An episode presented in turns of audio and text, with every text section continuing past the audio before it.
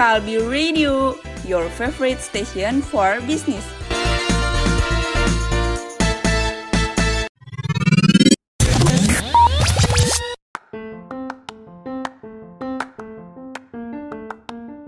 ...105,6 FM siaran praktikum komunikasi Sekolah Vokasi IPB Hai hai hai, hai Sobat Kalbi, gimana nih kabar kalian hari ini? Semoga kalian tetap baik-baik aja ya Balik lagi nih sama aku Jasmine yang kembali hadir menyapa Sobat Kalbi di sore hari ini.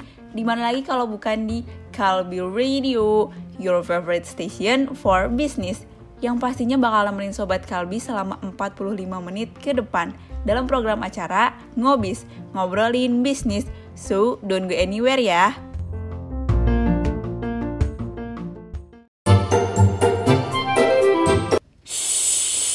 Perhatian, perhatian. Waktunya ngobis, ngobrolin bisnis.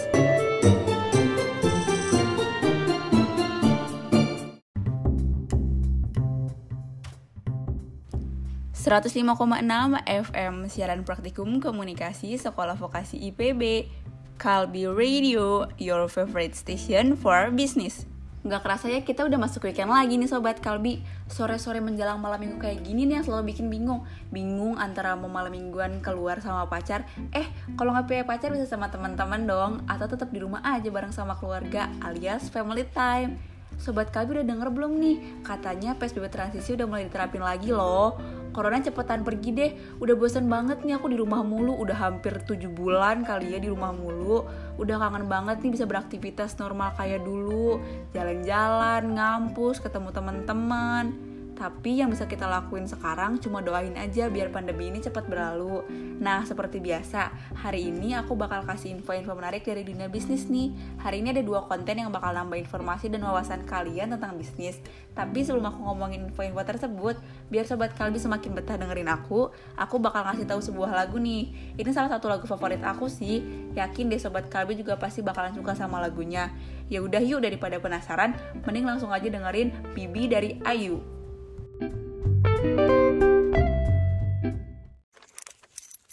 Hi there, greet me without hesitation. Try to form a conversation, don't invade my bubble. Back up, back up. I like a certain type of bounce, bounce. It's me, no, I never really changed. Lately, that's been all the gossip. Searching for expressions. Scanner, scanner. Did I make a good impression? Just, just That weird outfit that she wears Is she out of her mind? And that blank kind of stare Doesn't seem really fine She seems different from before Is she stressing or what? Oh, she worries me Yellow C-A-R-D Uh-oh.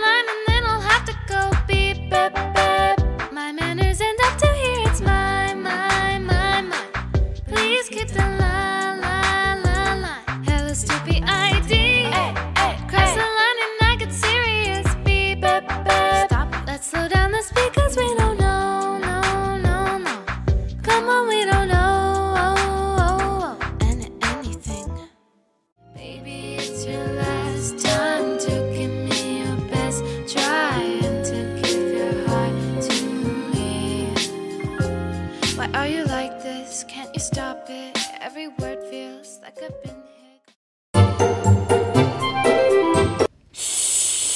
Perhatian, perhatian. Waktunya ngobis, ngobrolin bisnis.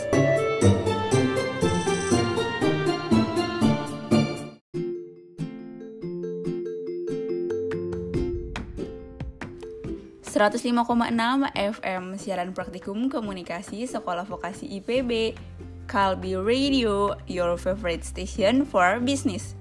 Masih bareng sama Jasmine di sini. Sobat Kalbi, sekarang waktunya masuk ke segmen ngobis, ngobrolin bisnis. Nah, di konten yang pertama ini, aku bakal ngomongin tentang lokal brand lagi nih. Gak tau kenapa ya, aku kayak punya kebanggaan tersendiri aja gitu kalau ngomongin tentang lokal brand. Soalnya aku sebagai orang Indonesia merasa bangga kalau tahu ada produk lokal yang bisa nyaingin kualitas dari brand-brand di luar negeri. Sobat Kalbi pernah dengar nama brand yang ini gak nih? Namanya Jarkin. Pasti yang cewek-cewek mah tahu dong ya. Secara produk yang dijual sama brand ini nih, produk skincare. Produk skincare yang paling terkenal dari Jarkin tuh serumnya. Siapa yang udah pernah cobain serumnya? Katanya bagus banget ya Sobat Kalbi serumnya. Aku setiap mau beli produknya selalu sold out mulu. Sebel deh. Pengen kenalan aja sama yang punyanya, biar tinggal minta produknya. Ngomong-ngomong, siapa sih yang punya lokal brand ini nih? Kenalan yuk sama yang punya Jarkin. Owner dari Jarkin ini namanya Septrina Rams Chetri. Keren banget deh namanya, tapi aku ada susah nyebutinnya. Biasa, orang Indonesia. Aku panggilnya Teh Trina aja deh, biar kelihatan akrab gitu. Tapi sudah banget gak sih manggilnya Teteh? Eh, tapi Teh Trina mah emang beneran ngojang Bandung, walaupun namanya bule. Jadi cocok-cocok aja dipanggil Teteh. Terus biar kerasa kayak udah deket aja, padahal mah aku ketemu dia juga nggak pernah, cuma pernah lihat di Instagram doang. Kalau menurut aku, Teh Trina ini keren banget. Udah masih muda, bisa dibilang udah sukses juga. Apa sih rahasianya Teh Trina pas awal bangun usaha? Pas pertama kali bangun Jarkin sampai Jarkin sebesar ini, sampai udah punya offline store juga. Kalau dari sumber yang aku baca sih, Teh Trina ini dulu punya kulit wajah yang sensitif banget loh, sampai breakout parah.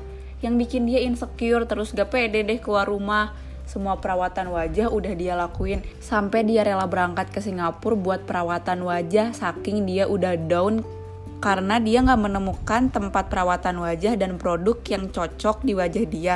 Jadi dia akhirnya harus rela seminggu dua kali bolak-balik Singapura Indonesia cuma demi perawatan wajahnya.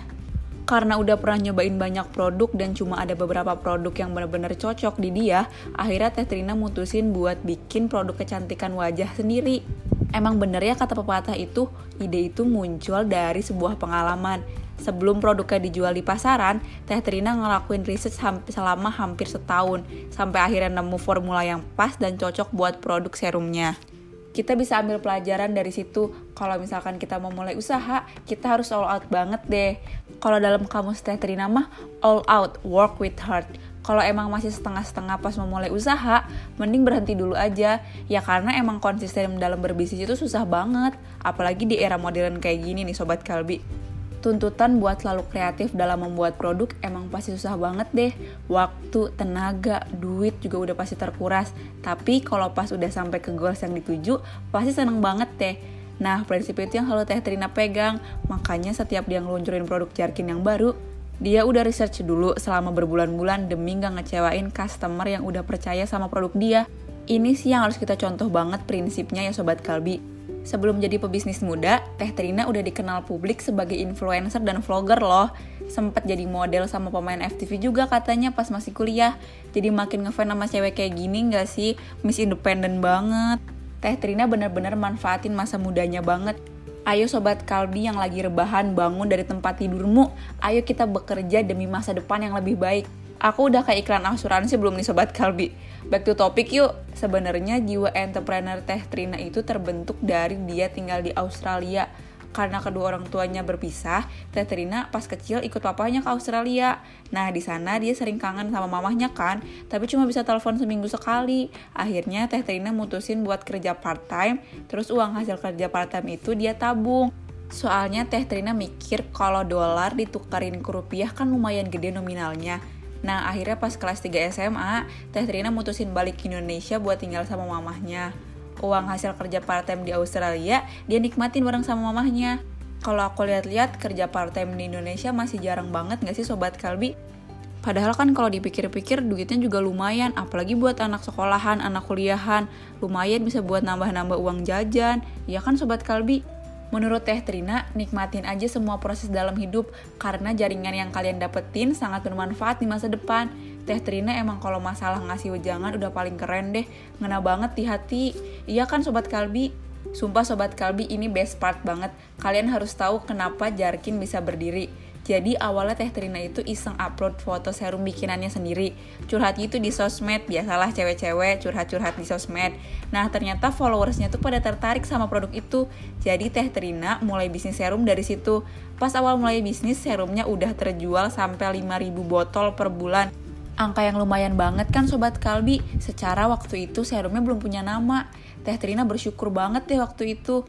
Nah, sejak saat itu dia fokus bisnis. Emang ya kalau rezeki mah gak ke mana Sobat Kalbi. Dari iseng curhat di sosmed sampai bisa meraup banyak keuntungan. Karena bisnisnya udah mulai makin besar, Teh Trina akhirnya bikin holding sendiri. Namanya Rams Company, yang diambil dari nama keluarganya. Selain Jarkin, Teh Trina juga punya brand lain, tapi brand yang lain lebih fokus di bidang fashion. Ada Uppermost sama Flinder. Kalau Uppermost lebih fokus di oversized shirt buat cowok dan cewek alias unisex. Serius ini mah Sobat Kalbi, kalian harus banget cek katalog Uppermost di Instagram mereka. Bagus-bagus banget kaosnya. Karena Uppermost lebih ke unisex, kebanyakan warna mereka tuh warna monokrom, warna hitam sama warna putih. Tapi unik banget deh detail kaosnya Gak beda jauh sama yang ada di mall deh. Apalagi ini harganya lebih affordable di kantong kaum miskin seperti kita nih. Kaum seperti kita kan sukanya harga murah tapi terkesannya mewah. Ya nggak sih Sobat Kalbi? Udah nggak usah malu-malu. Semua orang juga sudah tahu. Kalau buat brand Flinder, Teh Trina lebih fokusnya ke baju buat cewek. Brand ini fokusnya ke baju ready to wear kayak kemeja atau blus. Untuk brand Flinder lebih ngangkat tema affordable collection with premium test yang emang mereka bener-bener tunjukin di setiap produk baju yang mereka keluarin. Kelihatan aja gitu mewahnya kalau menurut aku. Bisnis di bidang fashion tuh kelihatannya gampang, tapi nyatanya susah banget loh Sobat Kalbi. Kita dituntut buat tetap ngasih kualitas bagus tapi dengan harga yang pasti kantong. Brand Flinder ini sebenarnya brand pertamanya Teh Trina loh, jauh sebelum Jarkin ada Cuma mungkin dulu belum mau fokus berbisnis, jadi brand ini sempat nggak aktif selama beberapa tahun. Menurut Teh Trina, bisnis di era industri 4.0 kayak gini butuh banget yang namanya skill dan kreativitas yang tinggi. Nah, untuk ngikutin arah zaman yang terus maju, Teh Trina bikin holding Ramsko yang isinya para kreator milenial. Aku suka lihat di Instagram deh, Teh Trina kalau sama karyawannya udah kayak sama temen, gabung, ngobrol bareng, makan bareng, jalan-jalan bareng, perawatan bareng. Bener-bener bos idaman banget deh kayaknya Teh Trina ini. Nah, berkat adanya holdings itu juga, banyak ide-ide keren yang muncul berkaitan sama bisnis. Konten kreatif sampai trik YouTube buat ngolah media sosial juga ada. Teh Trina juga ada niatan buat bikin bisnis di bidang kuliner, tapi mungkin masih lama akan direalisasikannya karena masih fokus di tiga brand tersebut. Kata Teh Trina, untuk saat ini Flinder sama Uppermost masih via online dulu, soalnya belum nemu tempat yang cocok buat dijadiin offline store. Soalnya Teh Trina orangnya perfeksionis banget loh Sobat Kalbi, makanya dia nggak mau asal-asalan cari tempat buat bikin offline store-nya Flinder sama Uppermost. Keren deh Teh Trina, keren bos yang perfeksionis kayak gini yang selalu dicari-cari sama customer. Yang pertama, mereka friendly, udah friendly, perfeksionis, udah bisa dipastiin banget dong produknya juga terjamin kualitasnya. Gimana nih Sobat Kalbi? Apakah sudah mendapat motivasi dari kisahnya Teh Trina? Aku sih dapat banget. Umurnya sih baru 28 tahun, tapi pemikirannya tentang dunia bisnis sudah matang banget ya Sobat Kalbi. Dari usahanya, dia udah bisa beli rumah buat dirinya sendiri dan buat mamahnya kalau nggak salah kemarin dia juga beliin mamahnya mobil Alphard Alphard loh Sobat Kalbi Kalian udah menghadiahkan mamah kalian apa? Dia sudah menghadiahkan mamahnya rumah dan mobil Alphard Abis beliin mamahnya mobil, dia beli mobil juga buat dirinya sendiri. Dia beli mobil BMW kalau nggak salah. Terus dia juga beli barang-barang branded lainnya. Kayaknya setiap orang kalau ditanyain iri nggak sama orang yang lebih sukses dari mereka, pasti jawabannya iri. Apalagi sama orang yang udah bisa bahagiain kedua orang tuanya, khususnya mamahnya sendiri karena orang sukses tahu kesuksesan yang mereka dapetin bukan semata-mata dari usaha mereka doang. Ada doa orang tua yang tiap hari ngedoain mereka semoga mereka bisa cepat sukses. Kayaknya itu juga prinsip yang Teh Trina pegang, ngebahagiain orang tua sama aja kayak kita memohon rezeki kita tetap lancar biar tetap bisa ngebahagiain mereka. Setelah denger ceritanya Teh Trina, kayaknya kita harus lebih iri ke jiwa pekerja kerasnya dia nggak sih Sobat Kalbi? Banyak banget nih yang harus kita pelajarin dari seorang Septrina Rams Chetri Yuk mulai sekarang kita harus mau lebih bekerja keras. Ada banyak peluang di luar sana kok kalau kita mau usaha. Konten yang pertama cuma sampai sini aja nih Sobat Kalbi.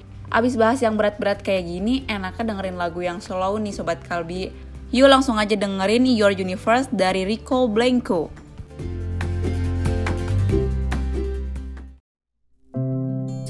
Something when the rain falls on your face. How do you quickly replace it with golden summer smile? Tell me something, and I'm feeling tired and afraid. Just what to say? Make everything alright. Don't think that you even realize the joy you make me feel when I'm inside your universe. Hold me like I'm the one who's precious. I hate to break it to you, but it's just the other way around. You can thank your stars all you want, but I'll always be the lucky one.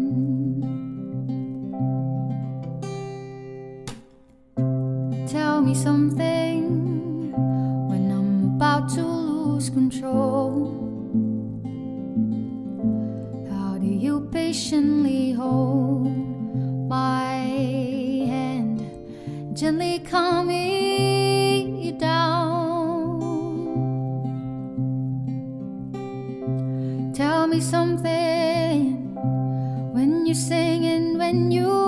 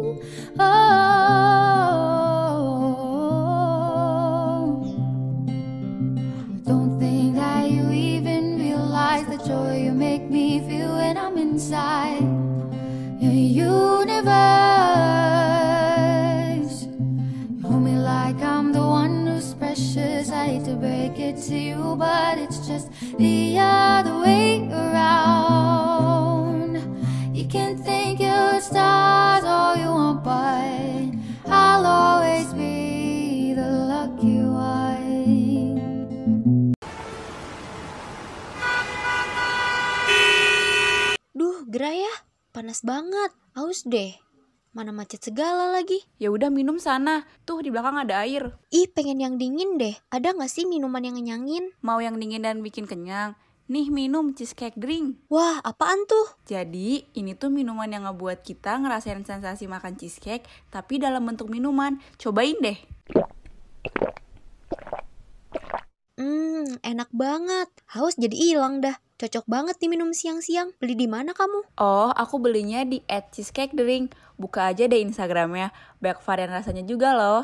Wih, kalau gitu nanti aku mau beli deh. Yang ini aku habisin ya. Ya udah, ya udah. Abisin deh. Untung aku belinya dua. Yeay, makasih. Cheesecake drink. Try the taste of our cheese. Rasakan sensasi makan cheesecake dalam bentuk minuman.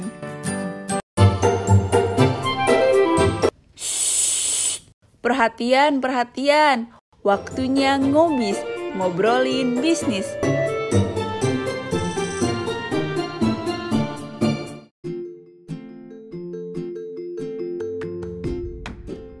...105,6 FM siaran praktikum komunikasi Sekolah Vokasi IPB Kalbi Radio, your favorite station for business Masih bareng sama aku Jasmine di program Ngobis, ngobrolin bisnis Sobat Kalbi, sebelum masuk ke konten yang kedua, aku mau curhat dikit dong.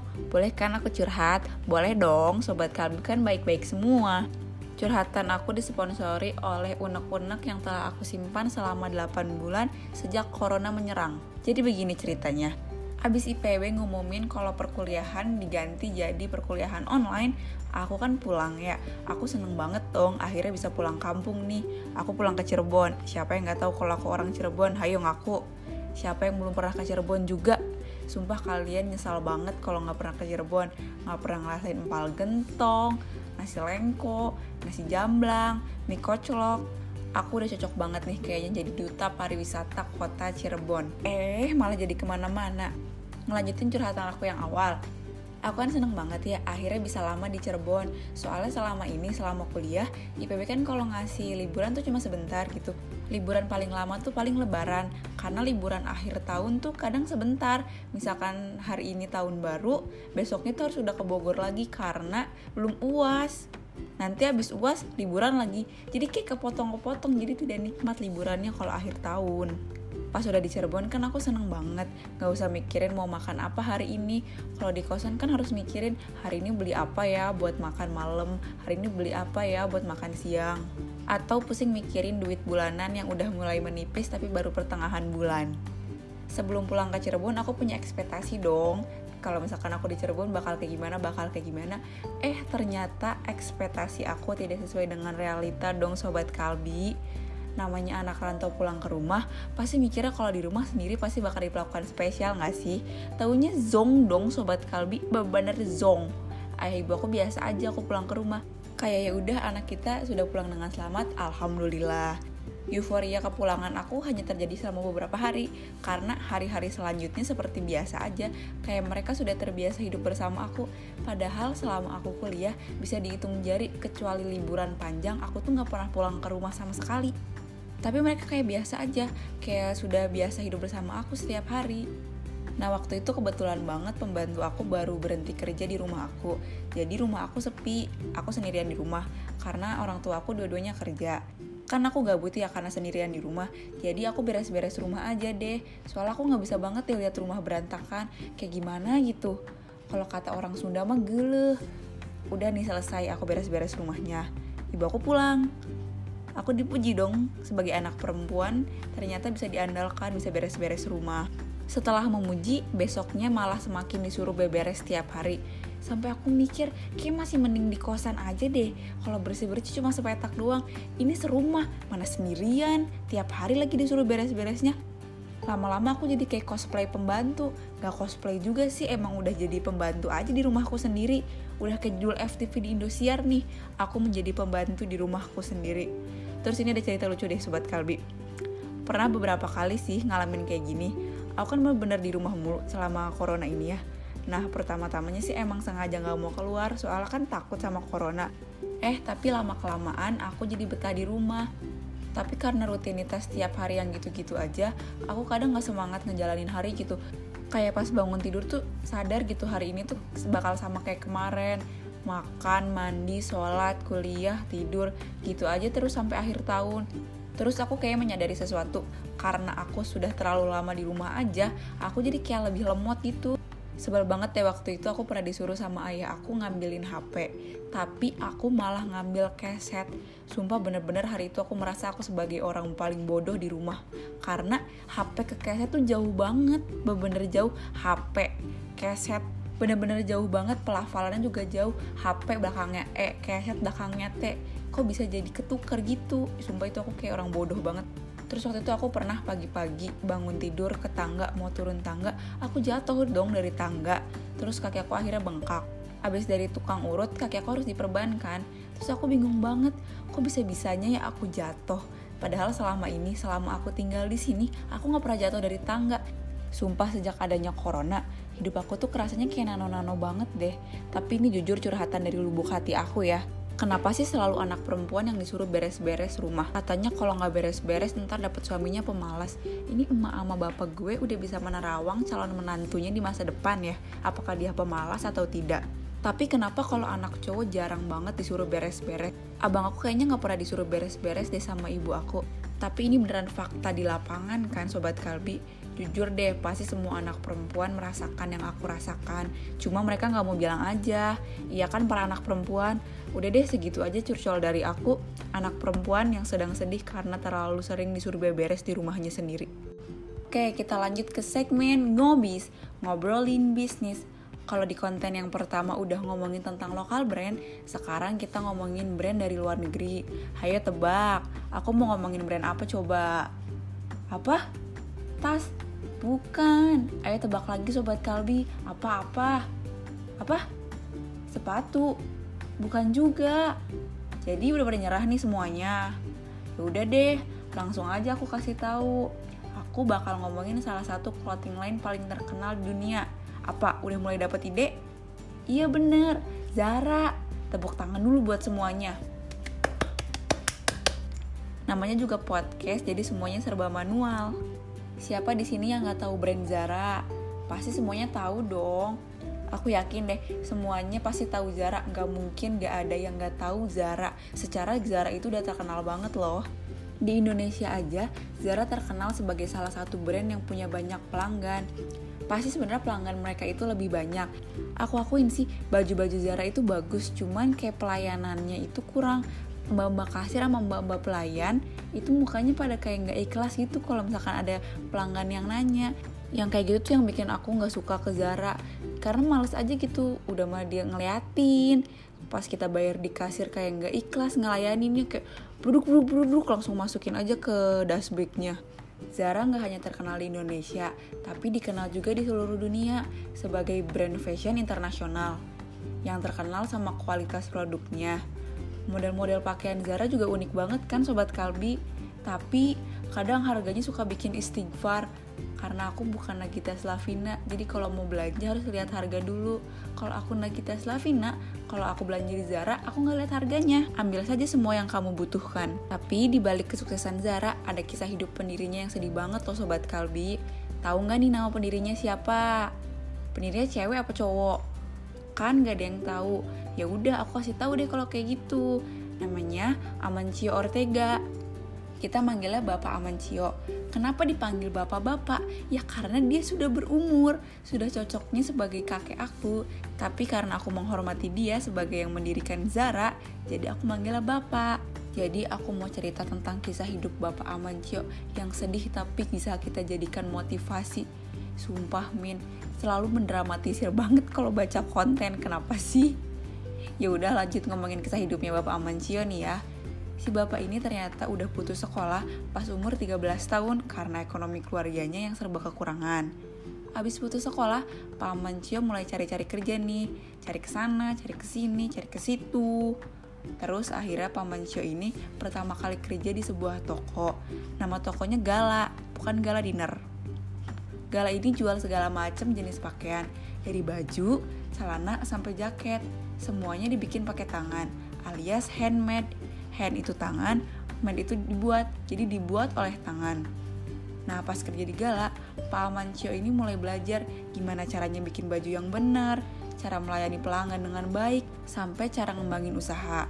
Nah setelah kerja di Gala selama 22 tahun, 22 tahun Sobat Kalbi. Kalau di Indonesia 22 tahun udah bisa nyicil rumah dapat dua tuh. Tapi nggak tahu kalau di luar negeri ada cicilan atau enggak. Kayaknya Pak Amancio ini tipikal cowok yang setia. Soalnya kerja aja sampai 22 tahun, berarti setia banget nggak sih? Udah kayak pegawai abadi aja ya Pak. Pak Amancio akhirnya buka usaha baju sendiri setelah 22 tahun bekerja di Gala. Eits, tapi bukan Zara yang pertama kali dia bikin. Sebelum dia buka Zara, Pak Amancio ini udah punya usaha dulu. Namanya Confessionis Goa. Serius susah banget deh bacanya emang lidah Indonesia kalau ngomong yang berbau bahasa Inggris rada belibet gitu. Tiga tahun abis bikin Confessionis gua, Pak Amancino bareng istrinya bikin Zara deh. Dulu namanya bukan Zara lo Sobat Kalbi, tapi Zobra. Eh, pas mau ngasih nama Zobra, ternyata Zobra udah dihak ciptain sama orang lain. Jadi nggak jadi dia pakai Zobra. Padahal Zobra tuh nama kesukaannya Pak Amancio. Kalau menurut aku, jujur bagusan Zara sih namanya. Karena kalau dikasih nama Zobra, kita dikira kayak mau belanja ular kobra. Dulu Zara cuma brand lokal yang terkenal di Spanyol, tapi sekarang Zara udah dikenal dunia deh. Walaupun Zara udah dikenal dunia, dan Pak Amancino termasuk orang terkaya di dunia menurut Forbes, dia selalu rendah hati dan termasuk orang yang tertutup loh. Selama ini, dia cuma pernah diwawancarai sebanyak tiga kali. Pak Amancino juga selalu menjaga kehidupan pribadinya dari publik dan gak pernah mamerin harta kekayaannya loh. Oh iya, katanya saking tertutupnya Pak Amancio ini, dia sampai rela bayar media buat nggak datang ke pernikahan putrinya. Bener-bener tutup banget deh Pak Amancio ini. Emangnya Sobat Kalbi, kalau orang kaya beneran mah nggak pernah pamerin kekayaannya. Kalau suka pamer mah orang kaya baru. Heh, aku malah jadi julid kan? Balik lagi ngomongin Pak Amancio yuk. Jadi selama tiga kali diwawancara, pakaian Pak Amancio itu selalu sama, yaitu setelan baju biru tua dan celana santai. Kalau di Indonesia mah mirip Om Bob Sadino kali ya. Orang-orang sampai manggil dia dengan sebutan si pria blazer biru. Mungkin biru emang warna favoritnya kali ya. Ya udah kali biarin aja. Pak Amancio ini orangnya konsisten banget loh sobat Kalbi. Pak Amancio ini orangnya nggak cepet puas dengan berbagai hasil. Nah, makanya dia selalu berusaha cepat dan selalu memaksimalkan potensi produknya. Karena dari kecil udah merasakan pahitnya hidup, pas sudah sukses jadi miliarder, Pak Amancino tetap sederhana dan biasa aja loh Sobat Kalbi. Kapan ya aku bisa kayak gitu? Kayak aku kalau udah jadi miliarder pasti hedon banget. Sumpah orang-orang yang kayak gitu tuh kayak luar biasa banget. Mereka tuh kaya, tapi mereka tuh kayak tetap rendah hati gitu. Kayak yang punya Facebook juga biasa aja. Pak Amancio ini dikenal sebagai leader yang hebat loh Sobat Kalbi. Dia ramah dan disegani oleh karyawannya. Karena Pak Amancio sadar, tanpa bantuan dari karyawan dan timnya, Zara itu nggak akan mungkin sebesar ini. Keren banget deh kalau misalkan ngelihat bos yang mengapresiasikan usaha dan tenaga yang udah dikeluarin sama karyawannya. Nah Sobat Kalbi, biar bisa tetap berhubungan baik sama karyawannya, Pak Amancino selalu berusaha berbaur sama karyawannya misalkan ngobrol sama karyawannya atau makan bareng sama karyawannya. Sejauh ini yang aku tahu, Zara udah punya 7000 outlet yang tersebar di seluruh dunia. Zara selalu berada di tempat-tempat yang berkelas, tapi dengan harganya yang relevan dengan pasar. Nah, karena lagi pandemi kayak gini nih, katanya 1200 outlet Zara di seluruh dunia terpaksa ditutup. Sabar ya Pak Amancino, ini adalah cobaan untuk dirimu. Amancio Ortega hanya satu dari sekian banyak tokoh pengusaha yang berhasil sukses murni dari hasil kerja kerasnya sendiri, bukan karena sokongan dari orang tua. Jadi, jangan ragu untuk mulai berbisnis, buat hobi dan bakat kamu bermanfaat dan bernilai bagi orang banyak, dan segeralah jadi sukses. Eits, pasti ngiranya kontennya udah selesai. Tenang-tenang, kontennya belum selesai kok. Tadi kan kita udah mempelajari biografinya Amancio Ortega demi menghormati bapak yang bikin Zara, jadi aku ngomongnya pelan-pelan ya. Karena emang namanya susah, Amancio Ortega. Orang Spanyol namanya emang aneh-aneh. Ortega, aku taunya mentega sama omega. Bagus kalau disatuin jadi Ortega. Kayaknya arti nama bapak yang bikin Zara ini mentega yang mengandung omega. Bercanda dong sobat Kalbi. Kan tadi udah ngomongin tentang biografi. Nah, sekarang aku bakal ngasih tahu 5 pelajaran mengembangkan bisnis dari bapak yang milikin Zara, yaitu Amancio Ortega. Yang pertama menurut dia, kecepatan adalah segalanya. Pas awal-awal Pak Ortega bikin Zara, dia itu selalu berusaha masuk ke dunia retail lebih cepat biar dia selalu bisa dapat pakaian baru biar bisa ditaruh di rak lebih cepat dari yang dipasarkan orang lain kegara dia yang tipikal yang buru-buru kayak gitu dia sampai dijuluki sebagai mode cepat nah strategi ini nih bertujuan bikin Zara itu selalu punya persediaan barang baru seminggu dua kali dan menerima pesanan dalam waktu 48 jam. Ini udah jadi ciri khas Zara banget sih. Misalkan kalian pengen dapet gaun yang ada di Fashion Week, kalian kan harus nunggu selama berbulan-bulan biar sampai di department store. Tapi kalau kalian cari barang yang mirip kayak yang ada di Fashion Week di Zara, pasti ada. Terus pelajaran yang kedua yaitu terobsesilah sama keinginan pelanggan. Namanya juga pelanggan adalah raja. Amancino selalu bilang, pelanggan harus tetap menjadi pusat perhatian utama kami, baik dalam menciptakan koleksi busana maupun dalam desain toko kami, dari sistem logistik dan aktivitas lainnya. Berarti semua usaha yang dilakukan sama Pak Amancino emang pure karena keinginan pelanggan itu sendiri. Terus dia ngomong lagi, banyak perusahaan menggambarkan diri mereka sebagai bisnis yang berfokus pada pelanggan, tapi cuma sedikit yang berjalan lancar karena sebagian besar perusahaan teknologi besar fokusnya pada pesaing. Mereka melihat apa yang sedang dilakukan orang lain, kemudian bekerja untuk mengikuti dengan cepat. Jadi, mulai sekarang coba fokus sama pelanggan kalian kalau misalkan mau ngembangin bisnis yang lebih baik lagi. Yang ketiga, kita harus kontrol pasokan barang kalau perusahaan fashion lain buat pakaian mereka alias produksinya di Cina karena biaya tenaga kerja yang murah, kalau misalkan produk Zara ini diproduksinya di Spanyol, Portugal, sama Maroko. Ini sih alasan kenapa produknya Zara itu cepet banget berubahnya. Karena tempat produksi bajunya Zara itu beda sama perusahaan lain. Nah ini yang memungkinkan produk-produk dari Zara itu lebih cepat masuk ke toko dibandingkan sama brand-brand lain jadi kan Zara itu emang cepet banget kan perpindahannya kayak tiap minggu selalu berubah nah itu alasannya karena perusahaannya dia itu beda tempat produksinya sama perusahaan yang lain kalau yang lain di Cina dia kayak sekitaran Eropa gitu karena Zara Market Trick ini Zara bisa nyimpan persediaan barang yang benar-benar akan dibeli oleh pelanggan. Jadi mereka nggak harus meninggalkan persediaan persediaan barang yang nggak mereka butuhkan gitu karena emang perpindahannya cepat. Jadi yang diproduksi juga nggak terlalu banyak pelajaran ini yang paling penting sih. Kalian harus tetap setia sama prosesnya. Pak Amancio lahir dari keluarga yang pas-pasan di bawah rata-rata malahan ya. Karena bapaknya Pak Amancio ini cuma kerja di perkereta apian. Terus ibunya Pak Amancio juga cuma seorang pembantu rumah tangga dia sering dipermalukan oleh pemilik toko yang menolak ibunya masuk ke toko karena dianggap tidak mampu. Tapi lihat Pak Amancio sekarang. Semua orang gak akan nyangka kalau Pak Amancio itu berasal dari keluarga yang pas-pasan karena sekarang dia udah sukses banget sama usaha retailnya. Menurut aku, semua usaha pasti diawali dari kesederhanaan, tapi nggak semua pengusaha bisa menghasilkan suatu produk yang luar biasa. Nah, Pak Amancio ini termasuk salah satu yang luar biasa kata aku dia selalu menjalani prosesnya.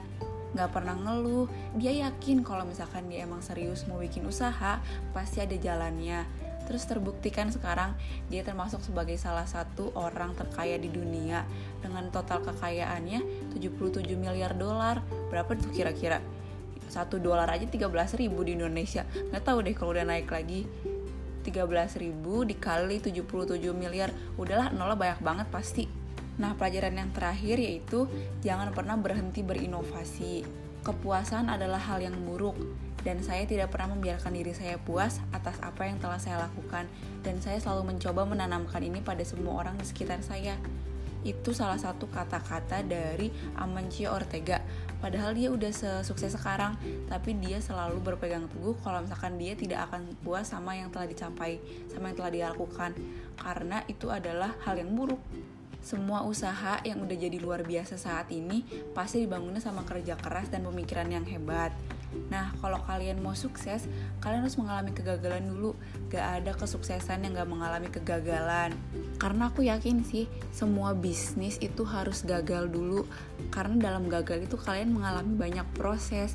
Nah, di proses itu tuh yang bikin kalian makin kuat, makin mau terus berinovasi, biar bisa menghasilkan suatu produk yang luar biasa aku yakin deh sama para entrepreneur di luar sana pasti mereka juga ngalamin sebuah kesulitan apalagi di awal-awal kalau ngerintis bisnis belum punya orang buat dipercaya, semua harus di manage sendiri, cari produk sendiri, research sendiri. Tapi yakin deh kalau kalian udah set goals buat usaha kalian, kalian tuh pasti bisa dapetinnya.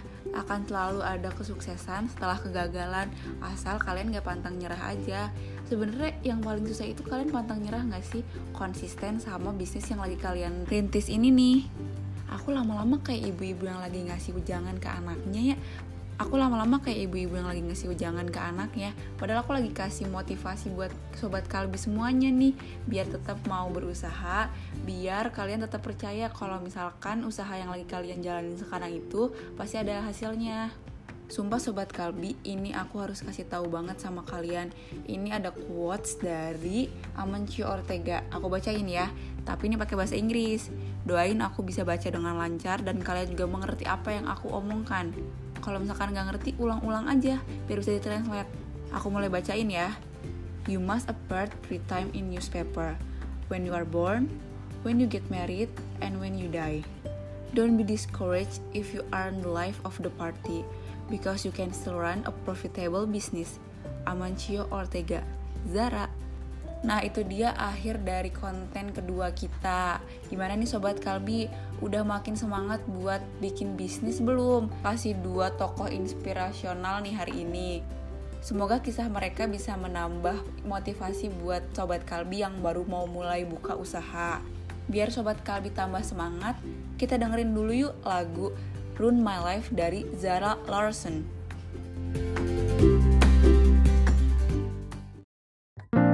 I miss you pushing me close to the edge. I miss you. I wish I knew what I had when I left. I miss you. You set fire to my world, couldn't handle the heat. Now I'm sleeping alone and I'm starting to freak. Baby, come bring me help, let it rain over me. Baby, come back to me. I want you to ruin my life, yeah, to ruin my life, yeah, to ruin my life, yeah. I want you to ruin my nights, yeah, ruin my nights, yeah, all of my nights, yeah. I want you to bring it all on. If you make it all wrong, we can make it all right, yeah. I want you to rule my life, yeah, to ruin my life, yeah, to ruin my life. I want you to rule my life, yeah, ruin my life, yeah, ruin my life, yeah. I want you to ruin my nights, yeah, ruin my nights, yeah, all of my nights, yeah. I want you to bring it all on. If you make it all wrong, we can make it all right, yeah. I want you to ruin my life, yeah, to ruin my life, yeah, to ruin my life. I miss you more than I thought that. I miss you. I know you're missing me too, like you should. I miss you. You set fire to my world, couldn't handle the heat. Now I'm sleeping alone and I'm starting to freak. Baby, come bring me help, let it rain over me. Baby, come back to me. Want you to ruin my life, yeah, to ruin my life, yeah, to ruin my life, yeah. I want you to ruin my nights, yeah, ruin my nights, yeah, all of my nights, yeah. I want you to bring it all on. If we make it all wrong, we can make it all right, yeah. I want you to ruin my life, yeah, to ruin my life, yeah, to ruin my life. I want you to ruin my life, yeah, to ruin my life, yeah, to ruin my life, yeah. I want you to ruin my nights, yeah, ruin my nights, yeah, all of my nights, yeah. I want you to bring it all on. If we make it all wrong, we can make it all right, yeah. I want you to ruin my life, yeah, to ruin my life, yeah, to ruin my life. I miss you, I miss you. I wish you, I wish you would come back, would come back to me, come back to me, come back to me.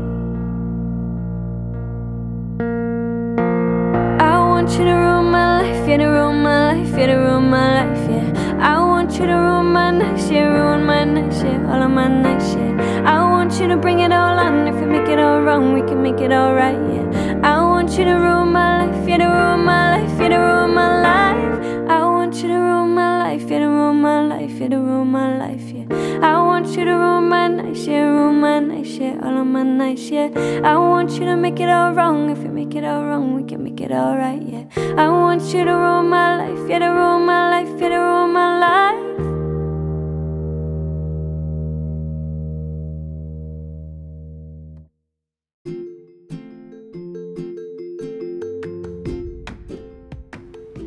Suka lapar tengah malam, tapi di rumah nggak ada makanan. Jangan sedih dulu, PHD lagi ngadain promo nih, yaitu paket Hungry at the Night. Paket ini terdiri dari American Favorite Jumbo Extra Cheese, Spaghetti Bolognese, Garlic Bread, dan gak ketinggalan minumnya Coca-Cola dengan harga Rp85.000 kalian udah bisa dapetin itu semua. Promo ini berlaku dari jam 12 malam sampai jam 5 pagi. Untuk pemesanan, kalian tinggal telepon ke nomor 500 600. 30 menit dijamin sampai.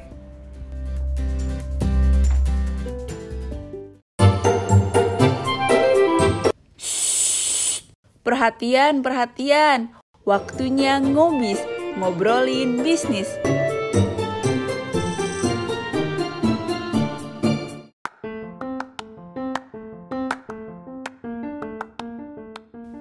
...105,6 FM siaran praktikum komunikasi Sekolah Vokasi IPB Kalbi Radio, your favorite station.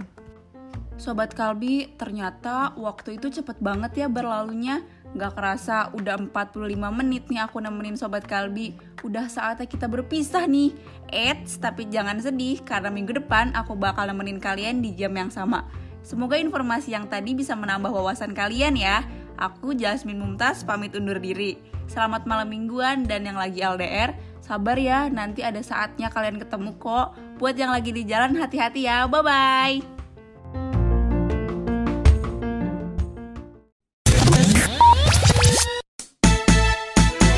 Kalbi Radio, your favorite station for business.